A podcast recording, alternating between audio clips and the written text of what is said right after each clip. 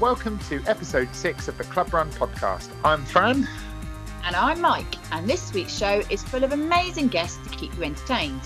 John Isherwood is our main interview this week, plus Paula joins us with some more fantastic tips to keep your training interesting during lockdown. Amanda is coming up shortly for a chat about how we can help our mental health in the weeks ahead, plus stand by for 2 more rounds of Captain's Guess Who. All that to come on this week's Club Run.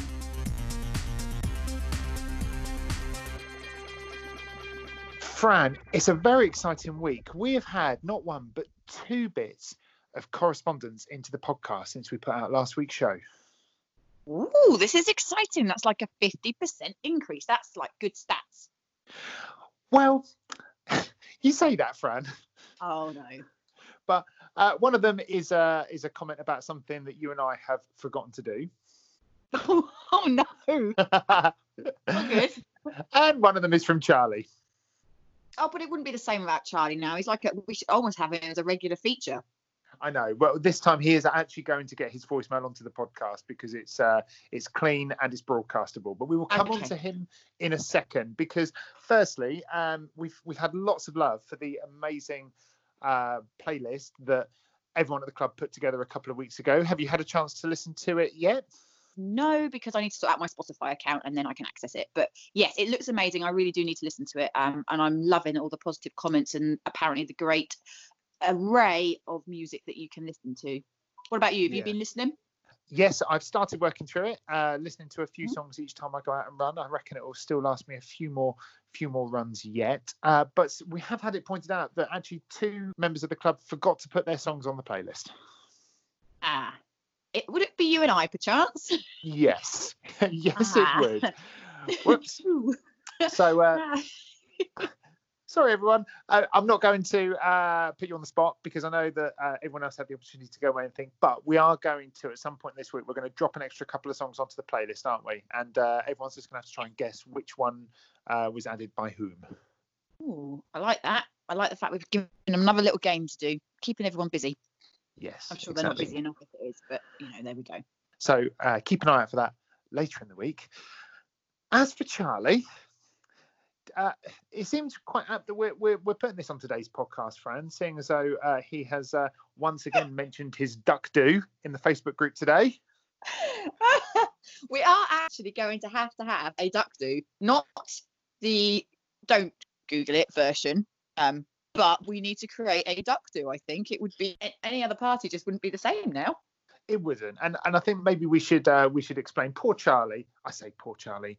Charlie did email in with 2 absolutely unprintable jokes, but the third attempt, he called in and said that we should have a duck do when we asked for jokes a few weeks ago, and I thought I knew the answer to the joke, and it turns out actually, as you'll hear from Charlie's voicemail, that the punchline he was looking for is you're meant to ask what a duck do is, and then he says quack quack while he laughs and runs off into the distance. Unfortunately, when you Google it, someone has hijacked that phrase, and it doesn't make it quite so family friendly. So please don't Google it. Do not Google what a duck do is. All you need to know is the answer is quack quack. But let's hear Charlie. Yes, let's hear Charlie because I think it's time we finally gave him some airtime. Hello, I called last time and I gave you 3 hilarious jokes. One about dragons, one about peanut butter, but the one in question, the duck do. I've been getting some abuse about that joke, and don't Google it, but punchline is, what's the duck do? You say quack quack, but if you Google it, it comes up with something more sinister. Not my intention, but stay safe. Bye. Charlie, we hear you. We will get a duck do sorted as soon as this lockdown ends. Does that sound like a deal, Fran? I think so. I think it. Well, surely we've got to have a duck do party. Rest of ducks, I guess. Well, that escalated quickly. Charlie, you are organising this, and you're coming dressed as a duck. Talking of challenges, Mr. Gilmore, I have a challenge for you. Okay. Oh, God. obviously we don't sit in some fancy plush studio recording this. We're sat in our living room or your office respectively. Is your office big enough for you to do a little bit of a physical challenge right now? Oh my God. Yes, I think. Well, it doesn't have to be right now, but, you know, just for the listeners' imagination, we can imagine you're doing this right now. So as a PE department at our school, we have started to set a weekly challenge for our year 7 to 9 students to take part in. And the first week's challenge is how many press-ups can you do in 1 minute? Now, these can be the full normal press-up or the modified version that I had to use because I am so feeble with my upper body strength. If I tell you I managed 35 in a minute, and some of you will now be laughing hugely at my weakness, yeah, that's the challenge I set you. You don't have to do it right now, but you could if you so wished. I don't think a minute of you doing press-ups is probably going to be that great at audio. But yes, you have a challenge. 1 minute of how many press-ups. And I extend this challenge to all our listeners as well. Oh, no. The winning score from our school was 72 by one of my colleagues. We got a new challenge this week, but just in case we are starting to run out of material, I won't mention it now because we can save it for another week. 72. Wow. I know. Okay. That is cool. Challenge accepted. We're going to have to put up a post later in the week in the group, I think, aren't we? Oh, yeah, absolutely. I think so. Excellent. Well, good luck to everyone else. I think we should extend this to, like you said, to everyone at the club. Should we get some guests on? Yes, let's.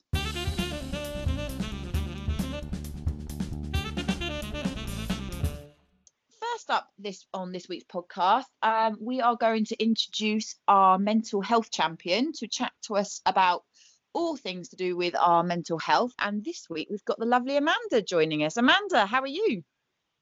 I'm good, thank you. How are you? Yeah, not too bad, thank you. Mike, are we doing okay?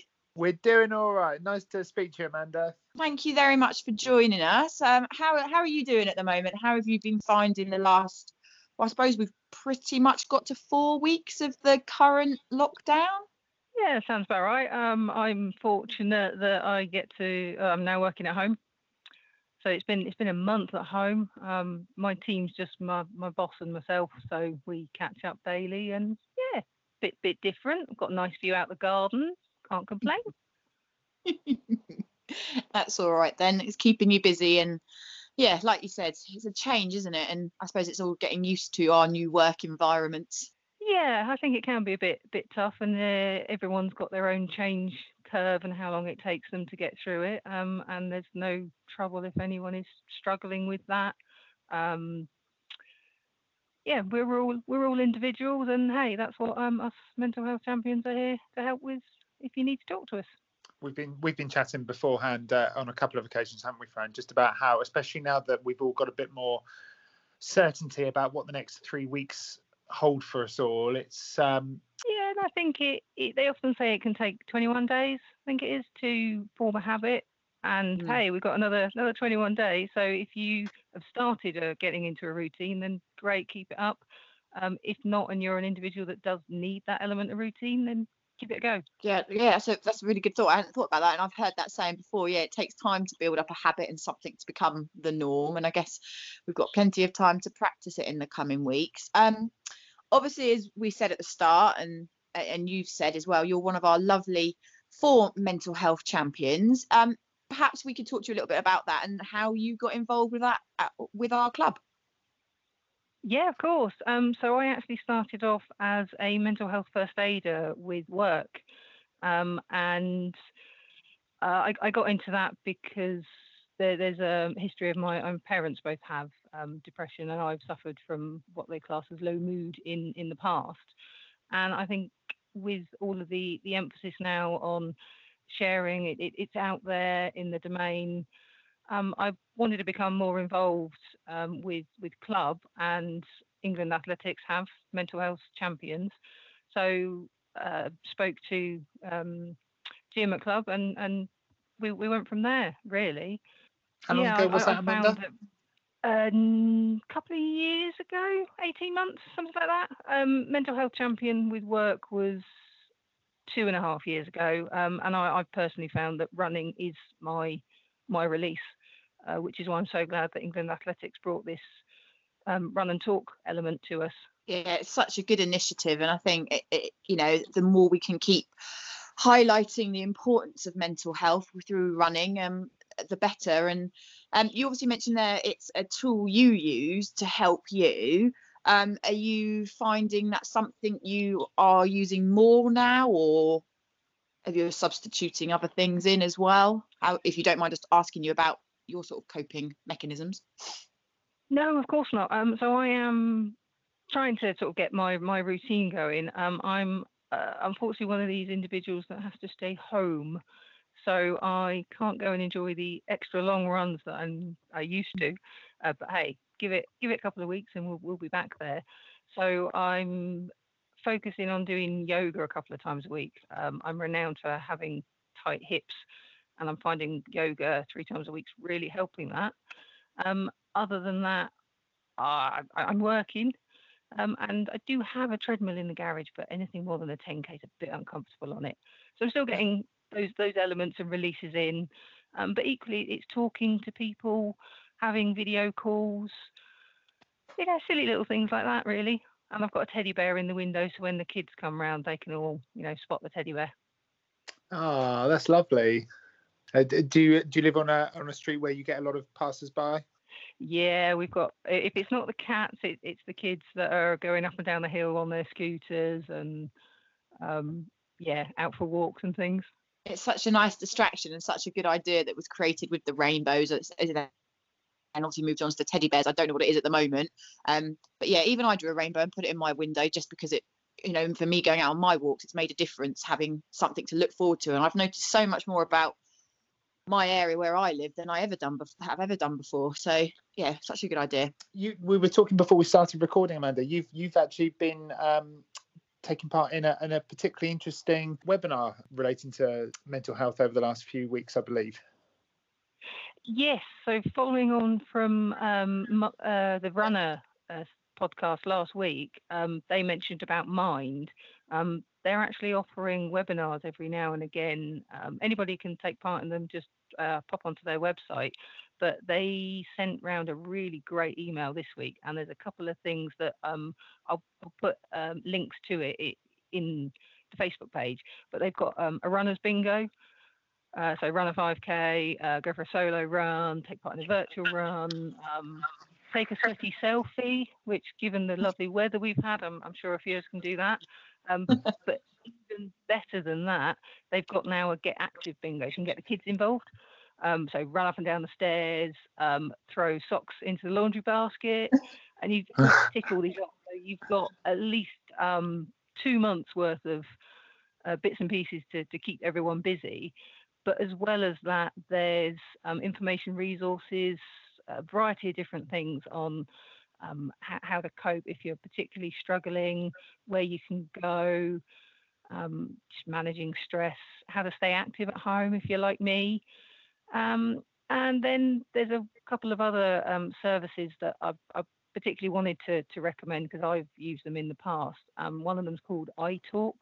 www.italk.org.uk, and they've got loads of free wellbeing classes, resources, talking therapies. It's just a really great sort of self-help if you needed that extra level of support.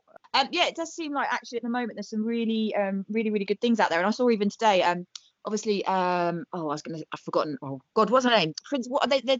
Duke and Duchess. I will say this better in a second. Duke and Duchess of Cambridge. Is that what I mean? Is that William? Kate and Wills. Yeah, yeah. Well, I'm not going to call them Kate and Wills. I'm not best buddies with them. Yeah. So Kate and Wills popped round for tea the other day. Obviously they didn't because they would be socially distancing themselves. But otherwise they would have done. Yeah. Otherwise we would have done. Okay, I'll get to the point. I saw on Instagram from the Duke and Duchess of Cambridge. So William and Kate's. A post that they put out today that they've big mental health ambassadors, and they've put out some really simple strategies and trying to highlight the fact that clearly mental health over the coming weeks is potentially going to be something that is going to become a bigger issue than even it is at the moment, just because of the fact that nobody knows what the long-term impact of our current situation is going to have on any of us, even if generally we are fit and well and healthy. And I think, yeah, it's finding those resources out there and trying them, even if we maybe don't think we need them, perhaps. Yeah, definitely. And yeah, there's the four of us in club as well. If you didn't feel comfortable talking to one of us, then we'll leave a variety of different links to these services and bits and pieces that we've mentioned as well. Also, even if some people don't feel that they want to sort of reach out for some of these resources, it's about remembering that there's going to be some friendly faces in our Facebook group every day answering random questions and chatting rubbish and just giving you something to keep your mind occupied and give you a bit of escapism from what's going on in the real world as well. Yeah, and you don't have to. I'm not much of a Facebook poster, but I love reading what everyone writes. So please keep that going. And as Hannah alluded to in the very first podcast, Lou and I do like our leggings. So if you need some cheering up with some funky leggings, just ask and we'll put some posts up. Well, I think, Fran, there we go. That's a post for another day right there. Yeah, I was going to say, we're going to have the Amanda Sayers and Lou Bridges inspired best athletic wear post. We're going to have to, Mike. Legging Saturday. Is that? No. Legging Saturday. Wow. I don't think this is going to be one of our more sticky ideas, Fran. But you never know. Well, there is a funky pants run with a funky pants medal that right. one of the companies do, so it is in existence. Funky Pants Friday. Better Funky Pants Friday. Is it Leggings Saturday? Well, and I'm sure Jim mentioned one day that he was going to mandate everybody had to wear some colourful item of running gear at club, so it might take off. You never know. You heard it here first, guys. Funky Pant Friday, or the lesser well-known and widely laughed at Legging Saturday, may be coming your way soon. Hey, that's when we all go back to Park Run, isn't it? You Park Run, weird Legging Saturday. Not sure it quite gels, but you know where I'm coming from. No, we're going to make this happen, Amanda. We're going to make this happen. Watch this space, everyone, and get yourself onto Amazon and order your funky leggings now. Well, we've got to throw out there a couple of others than Amazon. A couple of the locally ones down in Devon. You've got Flancy are great, and I know a few people in club like those. Tiki Boo. There's a variety of others. Post in the Facebook group. Love it. I love how these conversations just go where you never really expect them to go. And do you know what? That is important. The little things that make us giggle and just keep us smiling. I think, like you alluded, like reading people's posts, the jokes that Charlie and George keep us occupied with, and you know, the silly emojis and the memes, all of those little things that just bring a little giggle to your face and make a smile to your face and make you giggle out loud. There you go. Those two things just help so much. Yeah. Oh, they do. 100%. Amanda, we're going to tag all of you in the podcast post that we'll do in the group. We'll tag yourself and Louise and Trevor and Hannah so that everyone knows who our mental health champions are. And thank you so much for giving up your time today. I know these sort of sections in the podcast are proving really popular with people, and you know we're so lucky as a club to have not one but four of you guys out there looking out for us and there if we need you. So it's been great to speak to you, and thank you for everything you're doing. I personally have been loved listening to these podcasts, and yeah, like you said, that there's the four of us. We'll always signpost you in a direction if you need some support. Perfect. Thank you very much, and you stay safe and try and bear those treadmill miles out and keep yourself up with that yoga and looking after yourself. I will do, thank you. And you take care as well, both of you. We will do. Speak to you soon, Amanda. Thank you. Speak soon. Bye.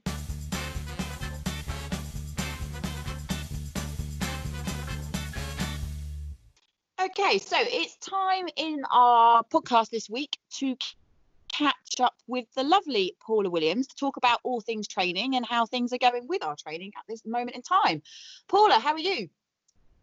Yeah, all good. Thank you very much. Are you guys both okay? We're good, thank you. All good, thank you. How's your week? Oh, a fortnight been since we last spoke to you. Yeah, I think the days kind of blur into one, don't they? So I was almost surprised that it was Sunday today. We're recording this a little bit prior to our Tuesday release, but it's just, we're just getting on with it, aren't we? We're just doing everything day by day and cracking on. All good. I'm glad it's not just me though that doesn't have a clue what day it is. I've got no idea. No, it's definitely like a time warp, isn't it? It's just, that whole run, recycle, repeat kind of going round in a circle. Are you still loving the Zwift? Totally loving the Zwift. Slightly addicted. I've actually got Ride 100 supposedly still in August. So my plan always after London Marathon was to start training bike-wise. So I've just started that a bit earlier. And Zwift still feels really nice and safe indoors, and I'm getting some good training in. So, I've kind of become a cyclist, which is a new one for me. But, loving it. Really, really loving it. Can't big it up enough, to be honest. And actually, just changing tack for 1 second, we haven't actually mentioned it all so far on the podcast round, but we are right in the middle now of what would have been marathon season. I think for anyone that was due to be, if you're listening to this in the week it comes out on the Tuesday, this coming weekend would have been London, and the Sunday just gone, today, the day we're recording, would have been Brighton. Yeah, and I feel really sad. Some people were ready. They were ready for these marathons. They were just about to finish their last longest runs and start their taper, and especially those who had Manchester a couple of weeks ago. It's hard. I think it's hard for some people. I don't know how I'll feel next weekend when I should have been at London. I felt like I would have been ready to do okay. But it'll probably feel like a Wednesday, Paula, so you'll probably miss it. Yeah. Do you know what? I felt like it was coming for a long, long time that it was going to get cancelled. So it was almost a relief when they just said that it was, because it took away that limbo land of training for something that you probably thought wasn't going to happen anyway. We'll see if it happens in October instead, I guess. So going back to you talking about Zwift, and I know when you talked about it before, you said that the sort of selling point, or one of the selling points of such technology, is the fact that you can have that social interaction and talk to people that you're also cycling with, that you know or you don't know. So is that something you think could be done with running? I assume it could be done with the Zwift running. What about real life running? Do we think this is something we could use? Or yeah, definitely. I know some other local clubs and coaches have been doing exactly that. So they have been using their phone to have a virtual run with somebody else. So I think some of our club members were saying that they feel quite anxious going out at the moment, and that's completely understandable. But a good way of possibly getting around that is by having a virtual run with somebody else. So using the video function on your messenger, which most of us have got, you can see the other person running and have a chat with them using your headphones or your Bluetooth headphones whilst out running. So it can feel like you're completely there running with somebody. You've just got to organise the time that you both leave your house. It doesn't matter that your routes are completely different and not near each other, but then you get to see each other, which is brilliant, social interaction with technology is like fantastic. It's an idea that I think I mentioned that I knew someone had done to you a week or so ago as well, Paula, wasn't it? But and I said, I raised the point that originally, but isn't that just going to mean all you can hear is the other person panting? That's exactly what it would be like if you were running next to each other. Yeah, exactly. Totally. And on Zwift, it's been quite funny. You can tell when we're all hitting a hill because the silence is, we're both all talking, still online connected, but just there's no chat. And that as soon as we get over that hill and we're sorted again, the chat will continue, which is exactly as it would be in real life. You don't have a chat going up a hill unless you're amazing.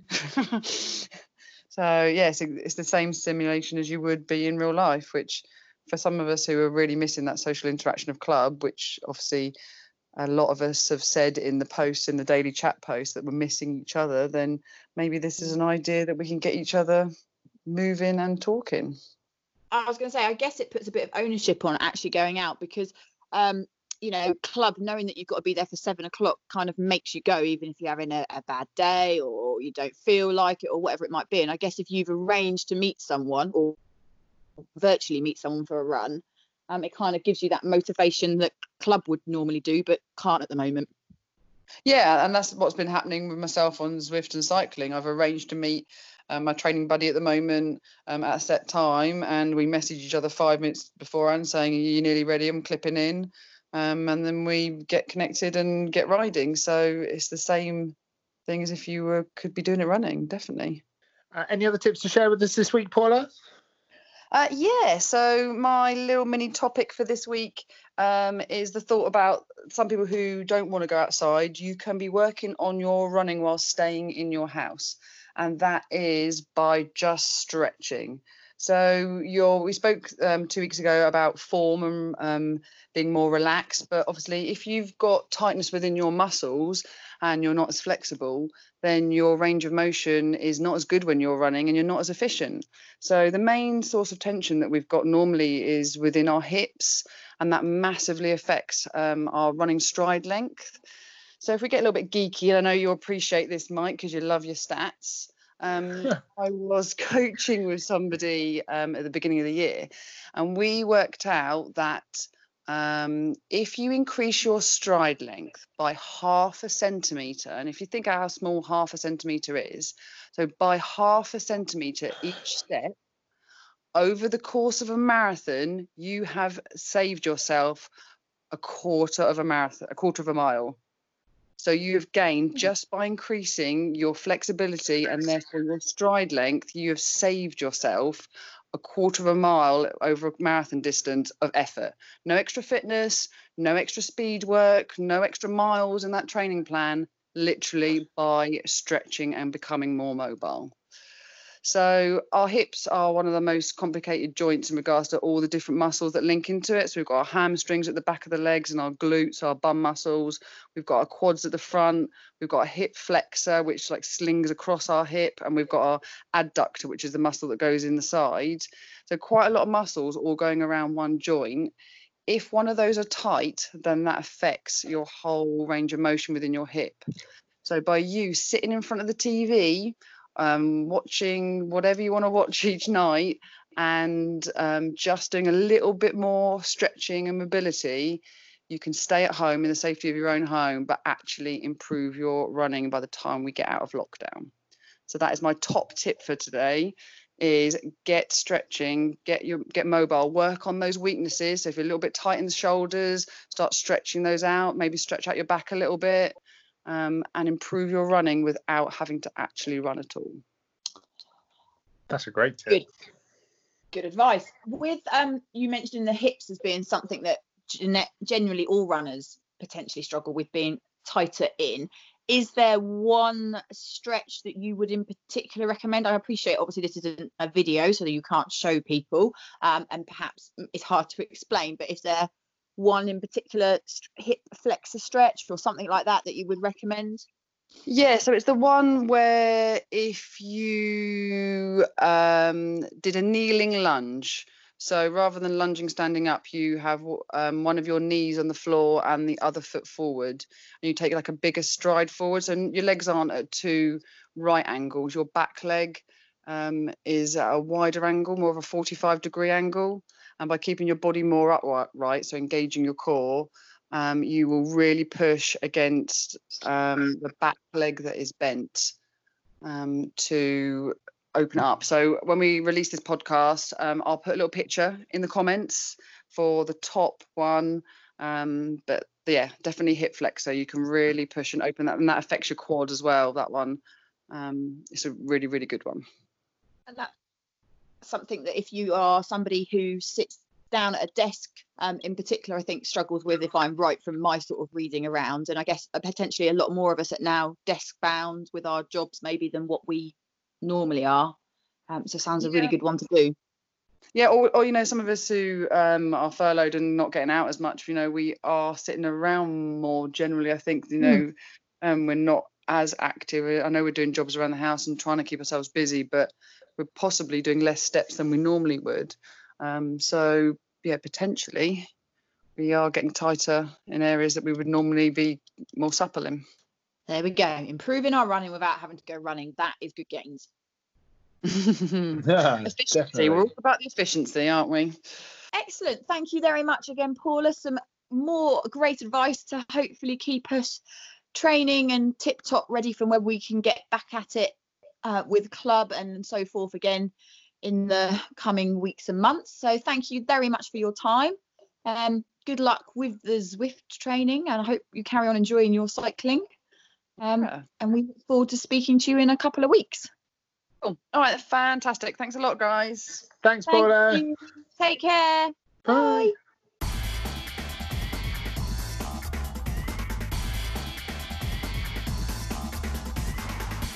Time for another round of Captain's Guess Who. And Fran, I don't know about you, but this is fast becoming my favourite part of the entire podcast. Definitely. It's so much fun. And I think our ability to deduct the people that we even know that we're talking to is second to none, Mike. We should be proud of ourselves. And do you think our geography has got any better since last week? I've been swatting up with the atlas. Have you? Yes, absolutely. Let's just hope that we don't get any more questions about where people are from or where they've been in this week's podcast, because otherwise we're going to look even more stupid than people already think we are. Yes. Well, shall we meet our first captain? Yes, we have a distorted captain on the phone. Captain, are you there? Yes, I'm here. Oh, the first captain is there. Right. Captain, how are you doing today? I'm very well, thank you. Yes, working from home like everybody else seems to be doing at this time. Ah, okay. And are you keeping well, Captain? Yes, I'm doing very well. I've been in the garden with the weather's been so nice and done a few bits and pieces out there. But yeah, it's just getting on with it.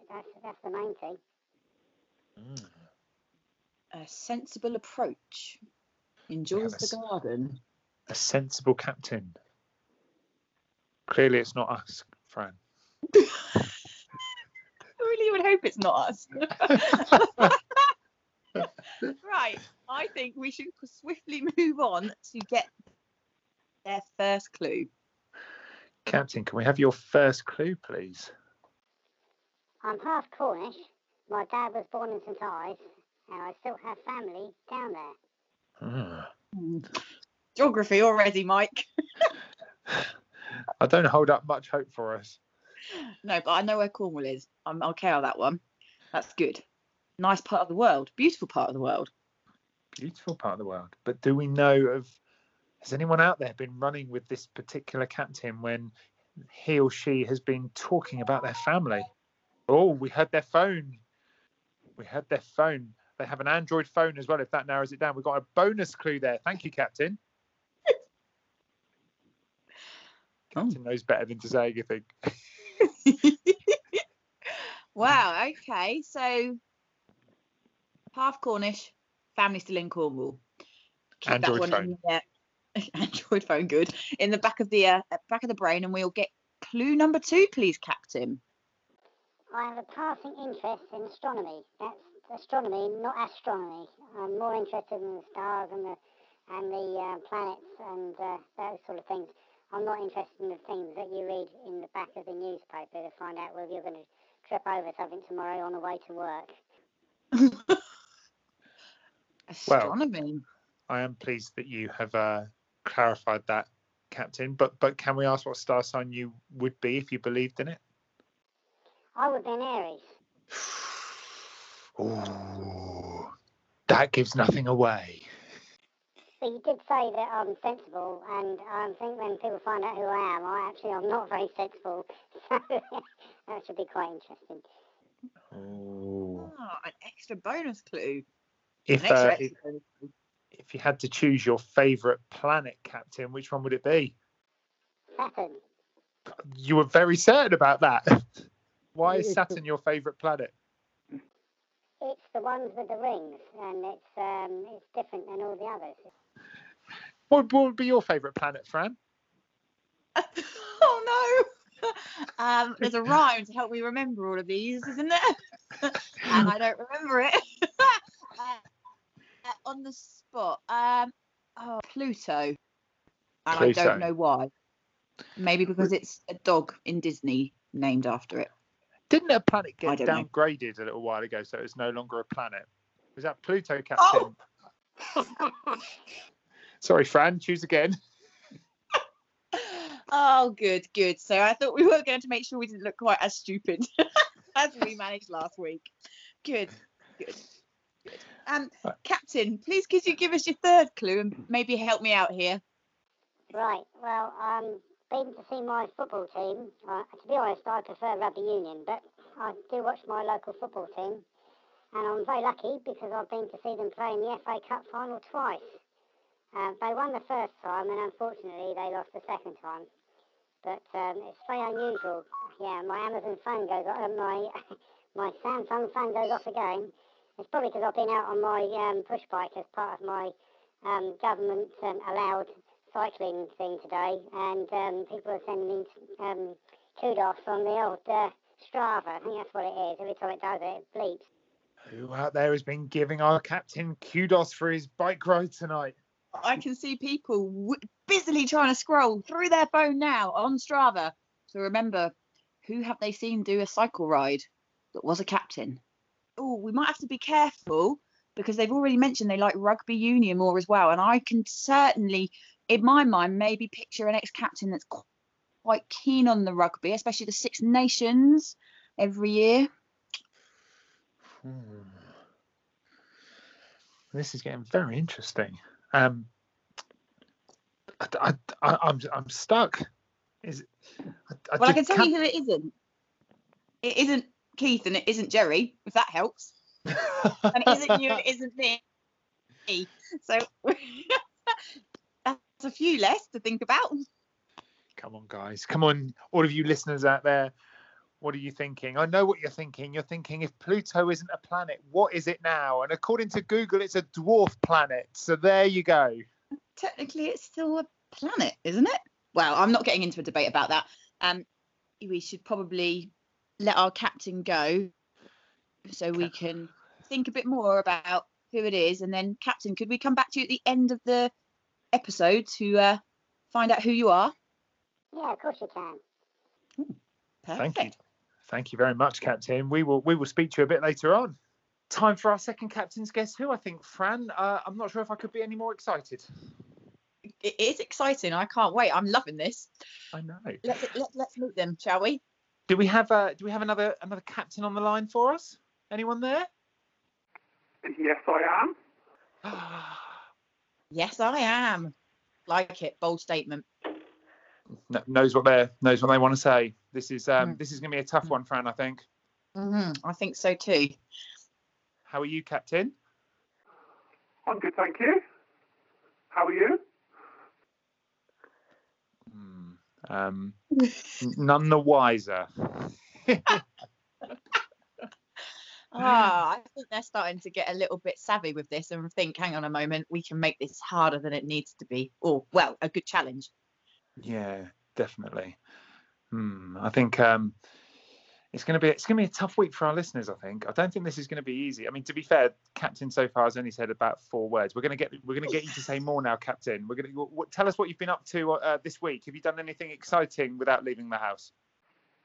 This week, nothing more exciting than work, and a bit of work. Good, good. There's a variety there. I think we should ask them for their first clue, perhaps. Captain, could we have your first clue, please? My first clue is that I am half Welsh. Oh, the captains are go. I like it. First clues for both captains has been about their heritage. Half Welsh captain. Geographical clues. It's almost like they know we're not very good at this. I don't know, actually, to be fair. I've never chatted to any of the captains about what is their ethnicity background. That's the right way of putting it.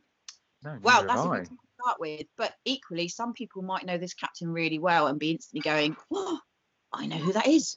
Can we have clue number 2, please, Captain? I have visited more than 20 football grounds watching Pompey play. Two sport ground football stadium clues in the same week. These are great clues. And actually, that's quite an achievement as well. 20 stadiums. It's more than I've been to. I think I've been to a grand total of actually none. I don't actually think I have. Anyway, it was not about me. Everybody. There we go. Fran, you've never been to a football stadium? I don't actually think I have. I'm trying to sit here and think if I have. I don't think I have. Most people have even accidentally ended up in a football stadium. Oh, I have. I've been to Porto. I lie. I've been to FC Porto's football stadium. I've been and watched them play. Right, Captain, please have you got us our third clue to help guess who you are?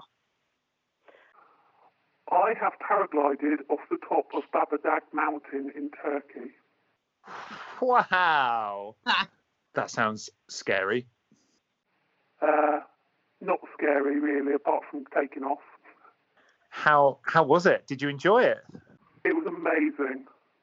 Oh, well, you're a braver captain than I am. I wouldn't be throwing myself off a mountain, even if there was somebody in charge. Ooh. Would you do it again, Captain? I absolutely would do it again, yes.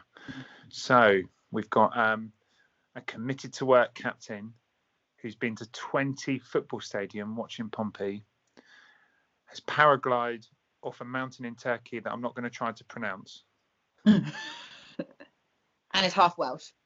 Wow. Well, shall we leave it for our members to carry on guessing? I think we should. Come back with Captain in a little bit to find out who they are. Will you join us later, Captain, to tell us who you are? Yes, I will. Thank you very much. Ooh. Excellent. Oh, we look forward to finding out who Captain number 2 is in a bit. Speak to you soon, Captain. Bye.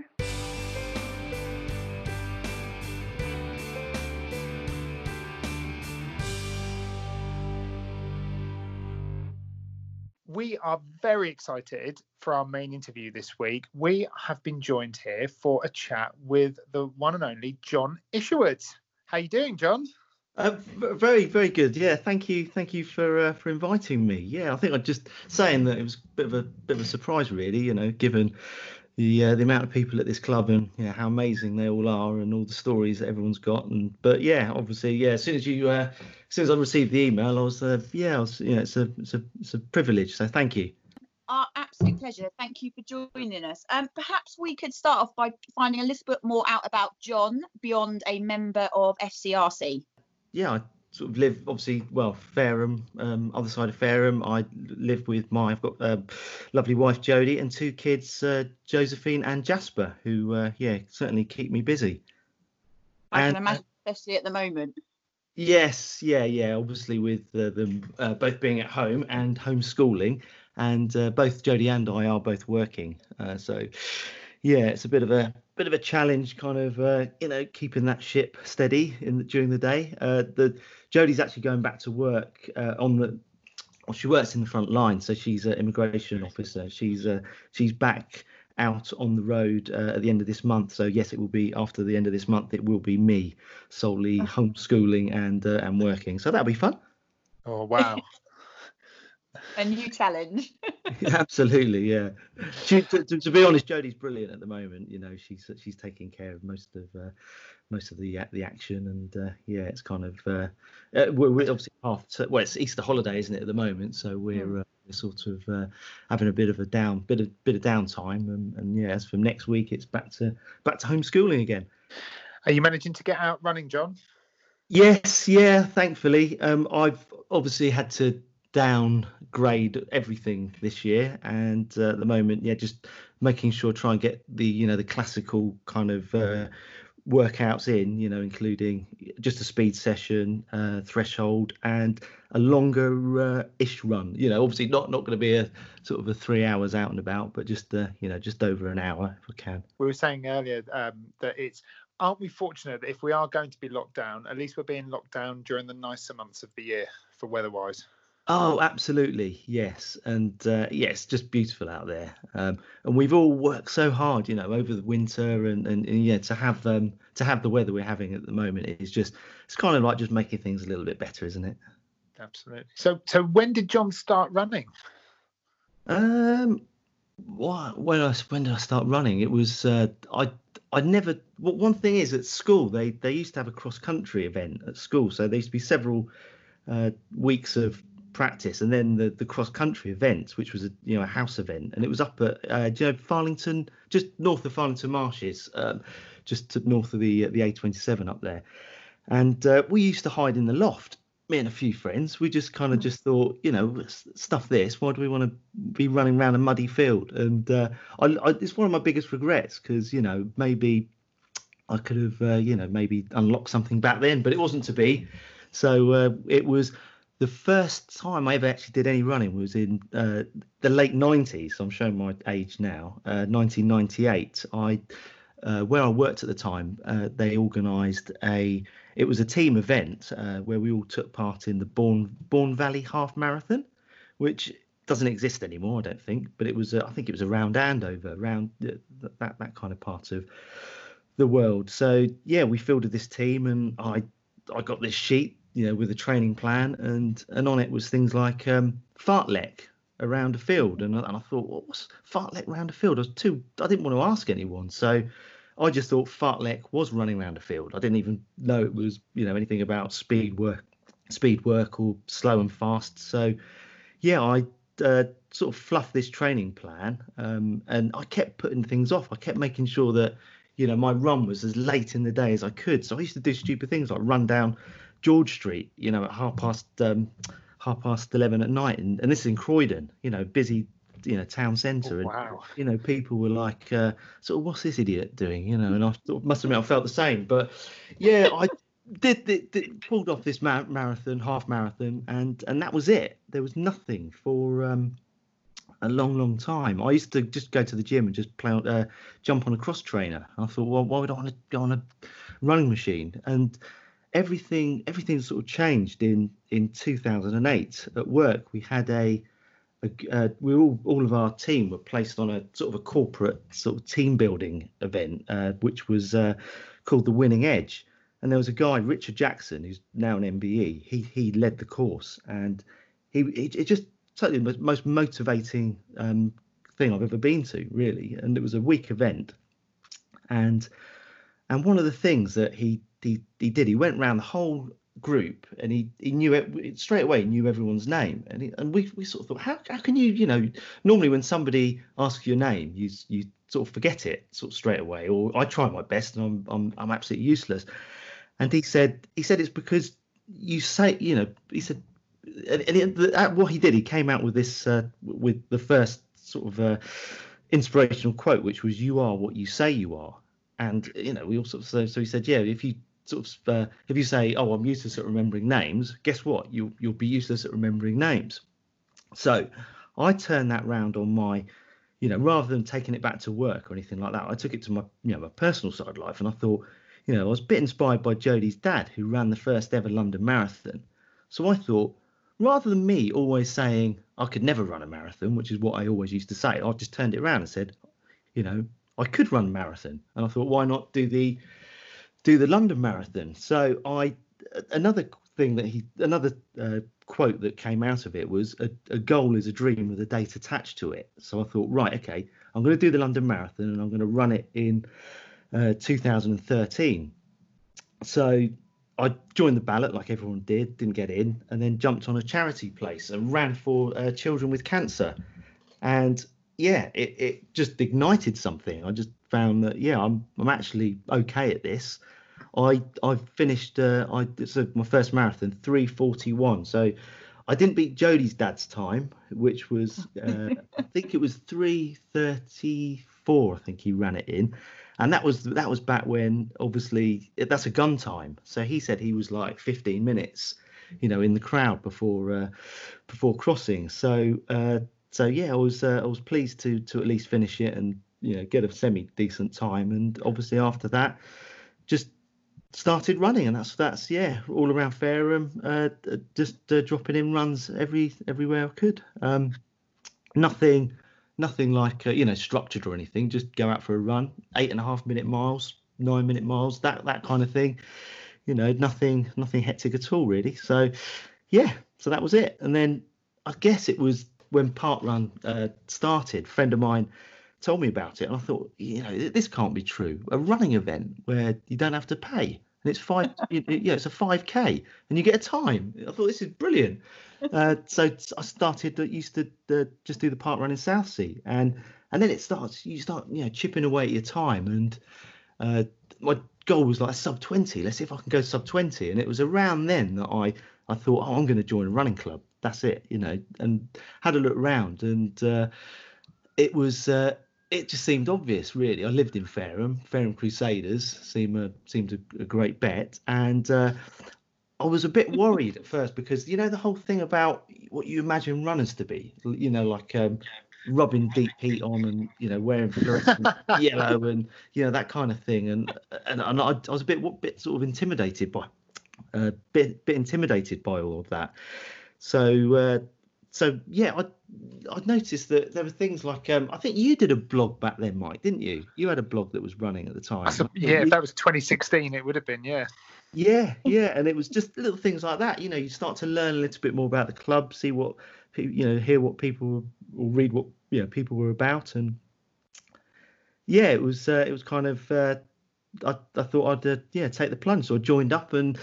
Yeah, I think it was a nice warm May evening. I joined the lads, and we all went out for a session, and it was fantastic.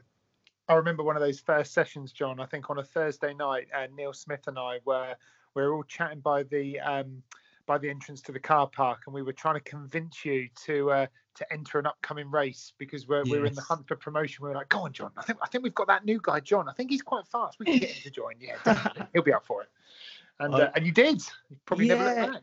Yeah, I remember it's Phil Chamberlain. He said to me, what's your 10K time? I said, I don't know. I've never done a 10K. I said, I've ran a, sort of sub 20, 5K. And then there was, I think it was you and Neil were doing some sort of calculation in your head going, he's probably sub 40, isn't he? And it was. I remember. Yeah. And I'd already paid my subs, for the club, so I was already a member, and then D-Day arrived, which was the race, wasn't it? A 10K, and that was my first ever Hampshire road race. Went all right, well, didn't it? Yeah, I think it was about 39:10, I think it was. So managed to nudge under that 40-minute mark to make sure Phil Chamberlain was happy, and that was it. Hold on, has that happened before? It might have actually just been a tap on the shoulder. That qualifies, doesn't it? As a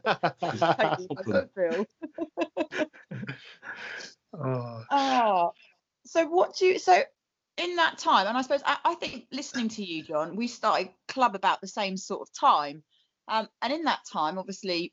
We've got to know each other, and I've seen your running, and Mike, obviously, you guys train a lot together and stuff.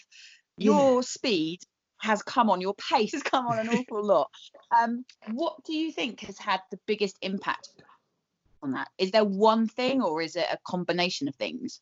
So if I could pinpoint one thing, it would be the club, because every race that I'm running in, I'm putting in everything that I've learned, and just to sort of pin down three separate elements. There's the uphill and there's the downhill. So with the uphill, I'm back to a John Ellard 9 Elm session, and with the downhill, it's an Ian Edwards downhill session at Mercedes Hill in Wallington, and that's kind of kept me going for years. But it was I think it was Paula this year having a couple of track sessions. She sort of looked at me and said, or it was after she filmed me running round with obviously I was with Brian, and said to me, told me, you don't use your arms, do you? And I'd never really thought about that. I just thought that your arms were there for balance. So having sort of like, you know, taken on Paula's advice, which was to keep your arms, you know, as high, lips to elbow, you know, so, you know, you've got to get that stride and, you know, power yourself along with your arms. It sort of changed my running technique a little bit. And as I said, Stubbington, I was, you know, when I came to the hills, as well as sort of focusing hard on, you know, just running up them. I know they're not major hills, but the, you know, the principle is still, it would normally be, you know, one of the elements I'd suffer at. I just powered myself up the hill using my arms. And when I spoke to Paula afterwards, it was, she said, yeah, you use your arms and your legs will follow. So yeah, it's just a combination of these training elements that really have sort of, you know, unlocked that technique that kind of allows me to sort of run that little bit faster. The training that you do, John, is incredible, and you know, the whole club is so proud of you for the results that you managed to get. But I think I speak for everyone there, don't I, Fran? Everyone is so chuffed for you whenever you record a good run or get a PB. And on that note, that's brilliant. We've spoken about a couple of 10Ks. We know that you're an absolutely phenomenal marathon runner, but if you had to choose a race distance, what would be your favourite race distance, and which PB are you most proud of to date? It would have to be the marathon distance, and that's only because that's kind of where my whole, well, the last couple of years, the whole focus on training has gone really, and it would be, yeah, Chicago, the 2:42. I wanted to, you know, that the plan was just to try and get that as much as I could off my Manchester time, which was 2:44, but also just to try and, at the time I thought it would be a qualification time for Tokyo, because you can qualify for that by doing a time trial. But I originally planned on nailing that at Manchester, but then I found out that Manchester wasn't a certified gold course, which obviously Chicago is. So yeah, that was really the whole thing behind it. So getting that time was, I was really, chuffed to bits. And rightly so. That time is the stuff of dreams for so many people. If I'm right, you said your first marathon time was 3:41-ish. Is that? Am I right? Is that what you said? Yeah, 3:41. Yeah. So yeah, nearly. So, 3:41:50, Fran, because I'm on his Strava at the moment. I found it. Oh my goodness. Sunday the 21st of April, 2013. Yeah, Sunday that's the 21st of April, 2013. Oh God! Don't look at the splits. No, in what's that? 8? No, not even 8 years. 7 years. My maths is shocking. You have knocked an hour off of the marathon distance. An hour. Yeah, that is absolutely incredible when you think of it like that, and it's just, that's just down to your hard work. It has to be down to hard work. I know what you're saying, there's totally something in training with the club and what you can learn from it and improving your tech. Some of that has to come from just pure guts and training. Yeah, it's addictive. It's you're always, you know, I always thought that, you know, sub 3 would be enough, you know, and then obviously you just have that next challenge comes along, and you just you wonder where it can go. And that was this year. It was a bit of a sort of a bold thing that I was looking at, but I really wanted to see if I could maybe run a marathon with using 6 minute miles. But obviously, so I put the training in, I put the hard work in, and yeah, as we all know, it's put to bed for a while, so we'll see. We'll see what happens with that one. Not getting any younger, unfortunately. So, if my calculator is right, that would have put you on for a 2:37 time. Yeah, it was around there, 2:37, 2:38. I'd have been happy, but I mean that's probably unattainable, you know. But you just, why not have something to go for? So that was where I was trying to go. I'd say, and if I burned and fell, then so be it. But you know, I'd have said, yeah, I've tried it, and that's the best this body can do. And John, you have to remember that if we'd have been interviewing you for the podcast back in 2013, John probably would have thought that 2:42 was unachievable. So you never know. Yeah, absolutely. It's all relative, isn't it? You break these things down bit by bit, and then of course it's just it's probably just a pipe dream anyway, going that further. But I think I've learned that it's getting harder as I'm getting a little bit older. But it's the recovery is a bit slower. But that's just that's physiology, isn't it? You can't alter that. It's not the only race, though, that you've had to disappointingly put to one side this spring, is it? Yeah, no, there was another one which was a bit gutted about having cancelled or taken off the calendar. But yeah, it was the it was the Fleet half marathon, which I was I had an England vest to run on in the England Athletics Masters team with another John in the club. So yeah, we were going to both wear the England shirt that day, and we look forward to having our team photo taken. And it wasn't meant to be. Oh well, we're hoping for both of you that this is just a temporary pause and you'll get to wear that vest soon, because you both deserve it so much. Yeah, no, thank you. It was I had to run the qualification run was at Farnborough. So I ran a 1:15:55 at Farnborough, which gave me my qualification time. And we've had a few emails that have been sent since from England Athletics, and they've actually said that qualification time will roll till next year. So they've said that I can represent England next April. So yeah, that'd be next year, 2021. And one little question to do with that. Obviously, you mentioned you had your England vest already. Now, when we spoke to the other John about this, he mentioned something to do with the price and how he felt that maybe when you were representing your country, it wasn't really valued money for the type of vest you've got. And we just wondered whether maybe you had a similar view or not. Yeah, no, I was a bit shocked at the price. I knew I'd have to put my hand in my pocket, because it's an event that it's not a. I don't want to sort of downplay what it is, but it's not what a lot of people might think it is. It's not it's not a professional event, is it? It's all it is just it's an opportunity for a lot of guys and girls, decent runners for their age, to be able to have a good day out, wearing an England shirt. So yeah, If they were having to put their hand in their pocket to pay for it, it probably wouldn't happen. So it's one of those things you kind of just, you begrudgingly shell out for. But I was actually the fact that it got cancelled was, that at that point I was thinking, waste of £35 that was. But no, it's just been put away, safely, ready for next year, hopefully.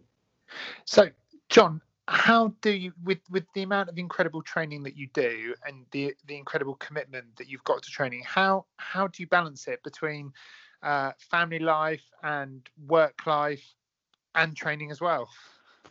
It's probably the main thing. I have to admit this, and Jodie will, she'll crucify me for saying it, but she thinks I gave up my career to just because of running, and it's not exactly that.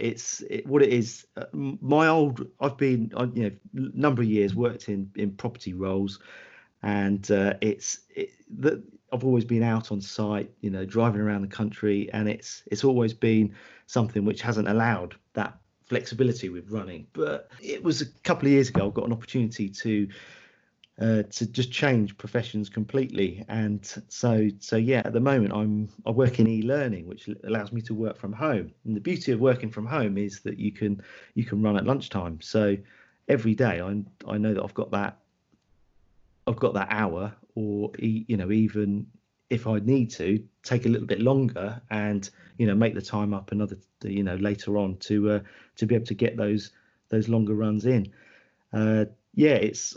I've never been happier really with my work, and the work-life balance is perfect with two small little ones. So yeah, everything works out okay.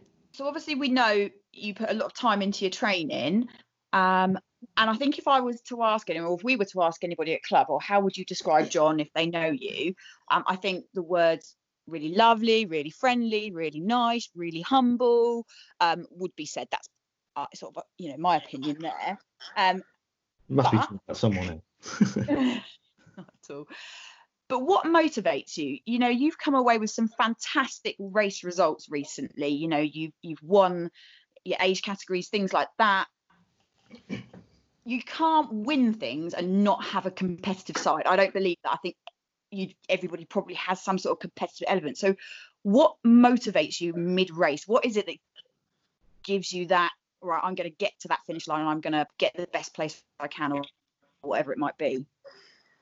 It's just probably that next challenge. So at the moment, it's kind of, I'm trying to perhaps, I don't know, see what I can, but maybe finish first in my category, in my age category, maybe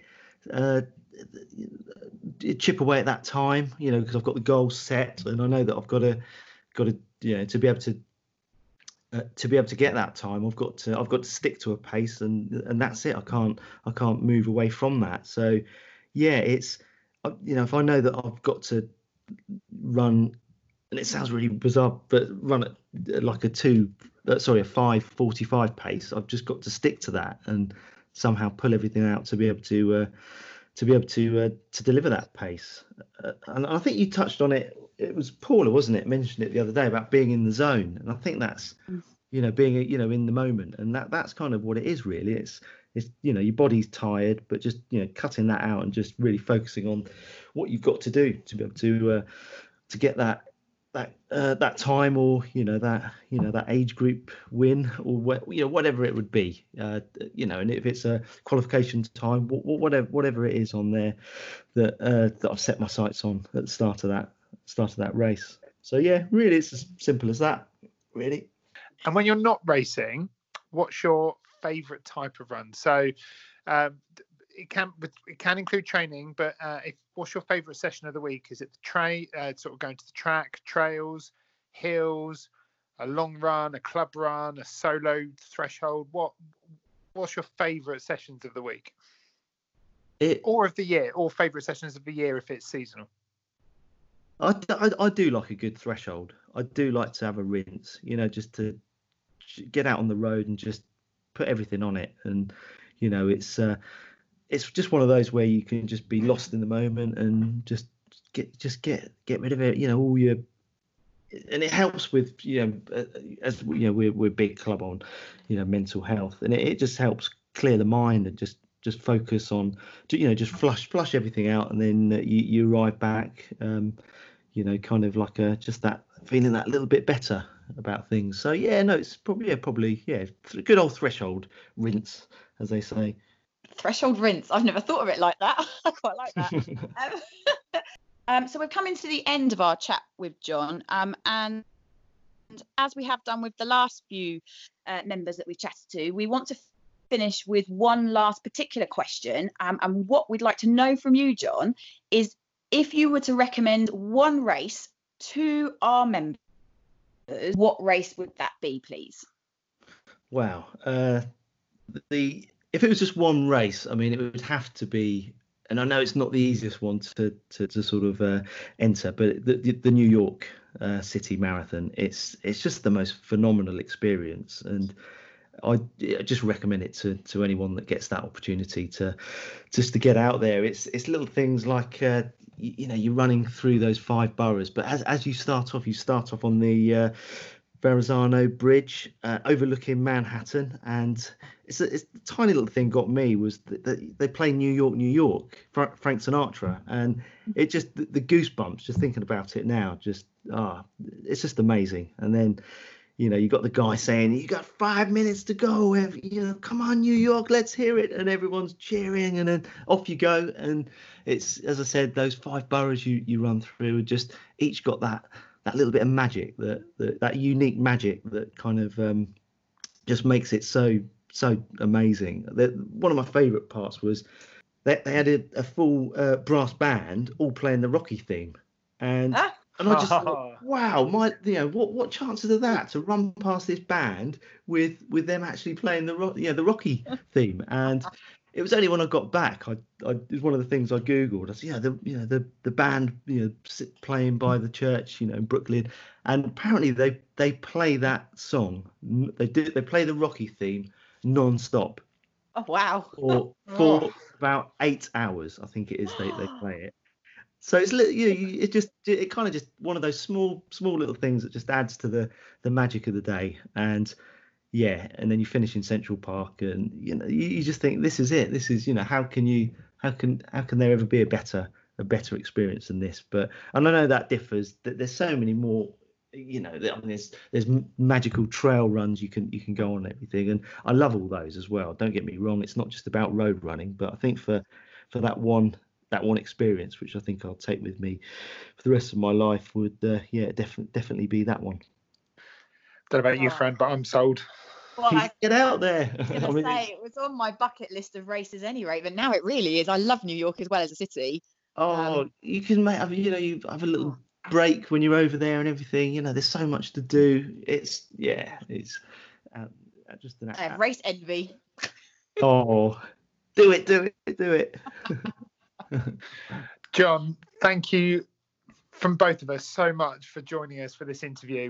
We've been so excited, looking forward to chatting to you, and we are not walking away disappointed. This has been absolutely fantastic. Oh no, thank you, both of you. And obviously, again, I know that I've sort of mentioned it before, but you two guys are brilliant doing this. It's helping us get through this period.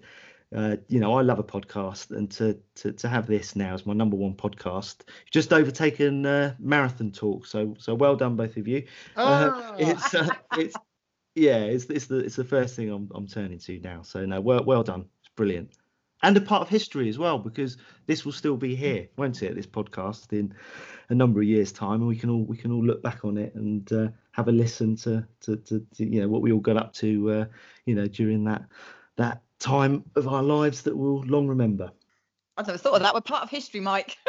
Part of history. There you go. John, it's been absolutely brilliant, and we look forward to when we can all get back to running, not only running with you again, but seeing what the future holds with your running and seeing whether that 6-minute mile marathon is something, we're certain you'll be able to do it, but hopefully you'll get to do it as well.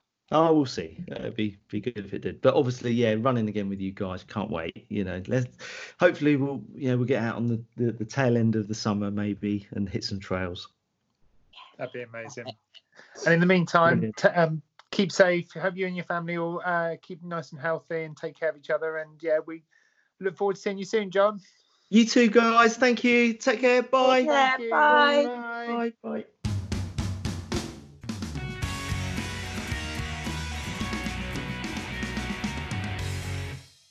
Right. We're at the end of the podcast. It's time to find out who our Guess Who captains are. So, captain number 1, are you still there? I'm still here. I'm on the end of the phone. Yes.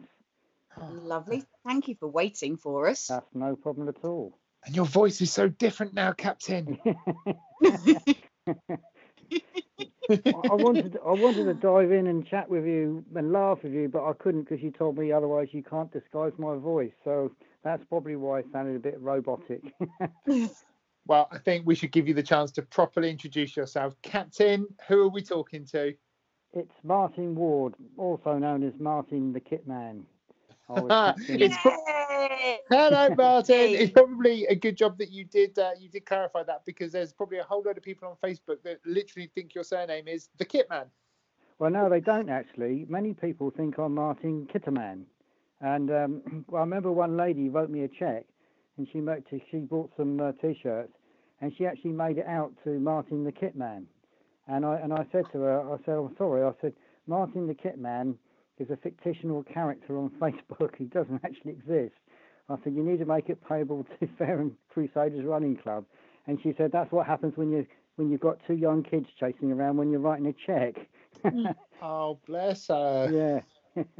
First things first, Martin, can you remember when you were captain of our fine club? What year? Yeah, it was season 2009 to 2010. So it was basically 10 years ago. Oh, wow. And who were you captain with? Can you remember? I was captain with Kathy Ellis. I believe she's moved to Wales to live now. Oh, she has, but she's still in our Facebook group. So, oh, great. That's good news. And you've done such an amazing job with the kit as well. How long have you been doing the kit for?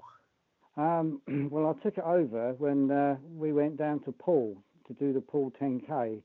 And I sat on the train next to Jim, and he said, "Do you know what? I wish someone helped me out with a kit." And I said, "I can do that for you." And that's when I officially became the kit man on the train down to Poole from Southampton when we changed trains.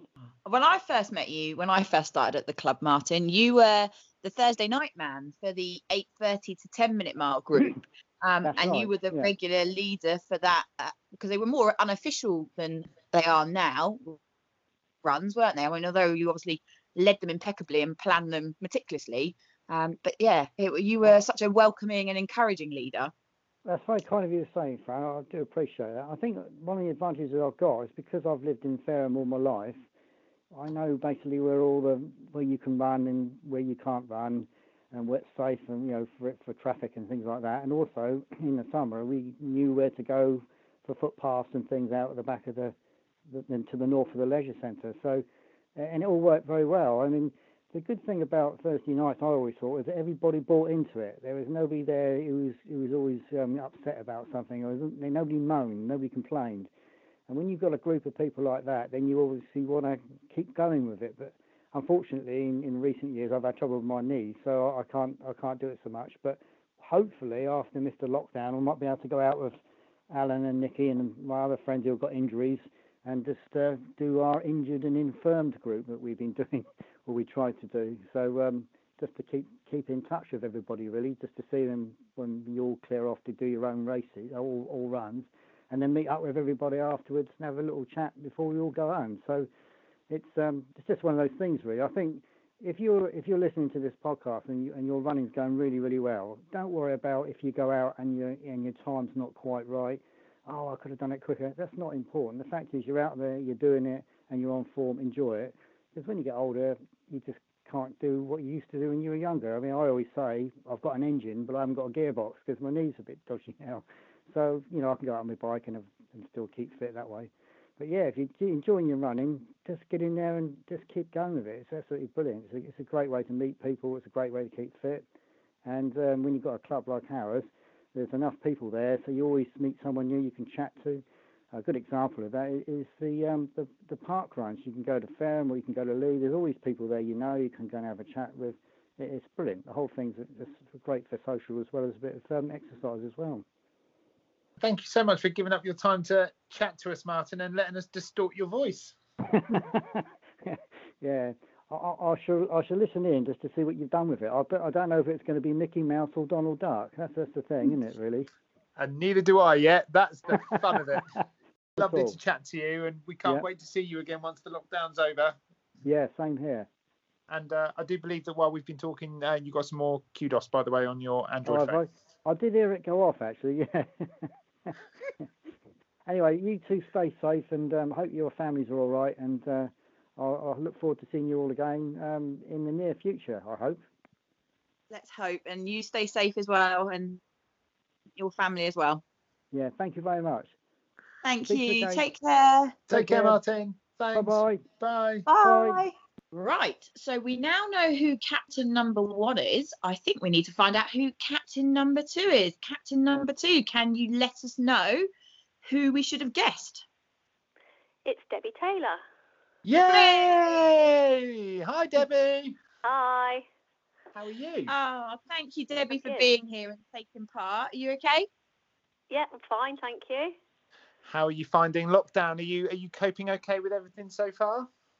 We're coping surprisingly well. We've had no rows in the house, but all three of us are all still working, which probably helps. We don't have all that, what should we do today? Because we know what we're doing. It's difficult not getting out and about and seeing people and only being able to run very locally. Yeah. But, yeah, we're coping. We'll get through. Now, obviously, you will be well known at the club, but for perhaps anyone that has joined us recently, can you remind everyone what year you were captain and who you were captain with? 2015 to 2016, I was captain. Yeah. I was captain with Neil Smith.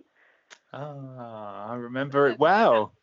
And Debbie, you and Neil were my captains when I joined, so you always remember your captains when you first joined club. Yeah, that's good to know that I was the one that you'll remember. But I was injured all year, so it was a bit of a damp squib for me in the end. But I started off okay, and then after about a month, I got injured, and that's the way I basically stayed for the whole of my reign. Oh, Debbie, I remember we were. I think the whole club was so gutted for you. It was just like the worst luck in the world. What can you remember as far back? What injury you had? Was it just the one, or was it a series of injuries? It was a bit of a series, but it was mainly an Achilles problem. So I would start to come back to it, and then it would go again. So or something else would happen, because as you know, with Achilles problems, you tend to you make allowances in other parts of your bodies and get injured in other places. Yeah, you run in the wrong way and then you get another injury, like your knee might hurt or something. Yeah. So yes, I was overcompensating with the Achilles, and which caused slight injuries and niggles in other places. So yeah, it was it just kept going like that. Yeah, very frustrating. You are still a captain, very close to all of our hearts, and we are incredibly grateful that you've given up your time to come and join us on this podcast and let us distort your voice and ask you strange questions. It's been fun. Good. What are your plans for the next few weeks? Is it more of the same, sort of lots of working and just trying to muddle through until things start to get a bit better? Yeah, lots of working. I've got my workstation set up at home. I'm not enjoying working from home, but we are at a very busy time of the year anyway. So lots of working. A few days of leave to try and make it feel a bit easier. And we got some sunbeds arriving, so I'm hoping the sun's going to come out. Oh, well, the weather forecast for next week is a PE teacher's dream. So sadly, I won't be taking part in any of that. But if you've got your sunbeds arriving, it looks beautiful. Oh, thank you so much for joining us. It's been a pleasure to chat with you and to get to know you a little bit more. Some things I certainly didn't know about you. So, yeah, thank you. Lovely, thank you. We'll speak to you soon, Debbie. Take care and keep safe, and hope the family stay safe and healthy too. You too. Take care. Bye. Bye. I think that's our longest show today. Thank you all so much for listening. We hope you all enjoyed episode 6. It has been lots of fun as ever to chat to our different guests and learn a bit more about them. And yeah, we hope you keep enjoying what we are enjoying recording for you. Indeed, and make sure you're all staying safe, keep healthy, wash your hands, and we will see you next Tuesday, same time, same place, for some more amazing guests. You have a good week, Fran. No doubt I'll be speaking to you every day as we are at the moment anyway. Yep. I don't miss you. I do miss you. Oh my god, what am I saying? I don't miss you at all. What I meant is I can't miss you because I am speaking to you so much. I don't miss you. I can't miss you. That's not you. Well, from two captains that are not missing each other in the slightest, everyone have a good week. Yep, take care. Bye.